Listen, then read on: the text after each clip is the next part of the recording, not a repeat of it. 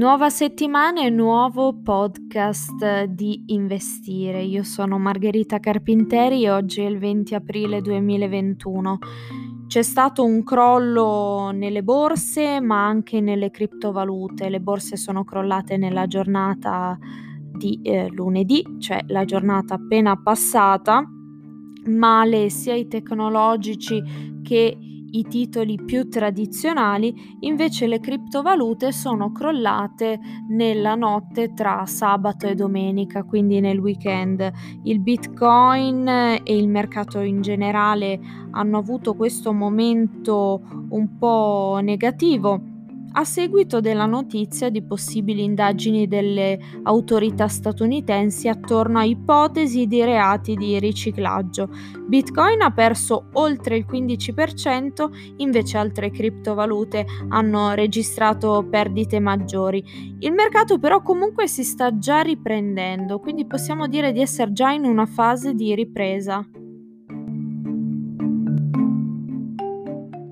Sempre rimanendo in ambito criptovalute, è notizia di oggi che il Regno Unito sta valutando l'ipotesi di creare una sterlina digitale. Alcuni hanno fatto la battuta un Bitcoin. John Kerry è inviato speciale dell'amministrazione Biden sul cambiamento climatico. È stato in Cina per siglare un accordo di collaborazione tra i due paesi su questo tema. Infatti la Cina ha detto di voler spendere tantissimi miliardi per eh, combattere il cambiamento climatico. Quindi pare che anche Pechino voglia allinearsi sulla strada dell'amministrazione Biden, anche se i rapporti rimangono assolutamente tesi. Un'altra notizia riguardo l'amministrazione degli Stati Uniti, praticamente investirà 1.7 miliardi di dollari nella ricerca genomica relativa alle nuove varianti Covid. L'indicatore di Goldman Sachs sulle condizioni finanziarie degli Stati Uniti, che ricordo è il più seguito al mondo nel settore, evidenzia come questo periodo storico sia il più favorevole a partire dagli anni 2000. L'accesso al credito favorito dalle policy pandemiche, l'abbassamento dei tassi, la debolezza del dollaro e il recupero sul mercato azionario sono tra i principali fattori ad alimentare questo trend. SpaceX parteciperà al progetto Artemis, la missione della NASA con l'obiettivo di raggiungere la Luna nel 2024. Questo fa capire che la space economy e l'esplorazione spaziale sono un trend assolutamente nell'occhio del ciclone. Ci sono tantissimi investimenti sia pubblici che privati e su questo argomento vi consiglio il podcast eh, Insider Talks che ho fatto per l'approfondimento sulla space economy. Continua il crollo delle SPAC, anche complice il recente pronunciamento della SEC, che è la Consob americana, l'ente regolatore dei mercati. Diversi titoli hanno perso oltre il 50%, specie nel settore auto elettrica. In generale, numero ed entità di quotazioni si sono ridotte nelle ultime settimane. Era assolutamente un settore in bolla, quello delle SPAC, si è totalmente ridimensionato, magari più avanti tornerà a crescere.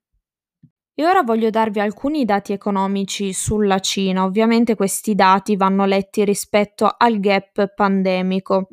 La variazione trimestrale del PIL è più 18% rispetto al primo trimestre 2020, ma più 0,6% rispetto al quarto trimestre 2020, meno del previsto che è più 1,4%.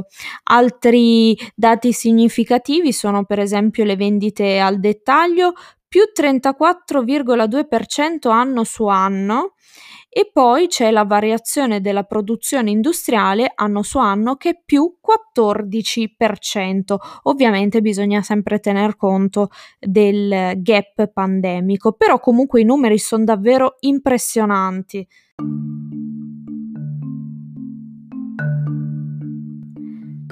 E ora volevo fare il punto della situazione dei metalli preziosi. Abbiamo già parlato su questo podcast del rame, ovviamente abbiamo raccontato la visione molto ottimistica di questo metallo prezioso, però Goldman Sachs rafforza questa tesi perché lo definisce il nuovo petrolio. Il prezzo del rame è salito a 9.000 dollari a tonnellata, ma Goldman Sachs vede i prezzi in media di 11.000 dollari per tonnellata nei prossimi 12 mesi. Comunque, con l'eccezione del nickel, il resto dei metalli ha un aspetto molto ottimista, quindi è difficile vedere degli short, dei ribassi sui metalli preziosi in generale, anche per esempio il minerale di ferro corre anche alimentato dal calo di forniture dei principali minatori.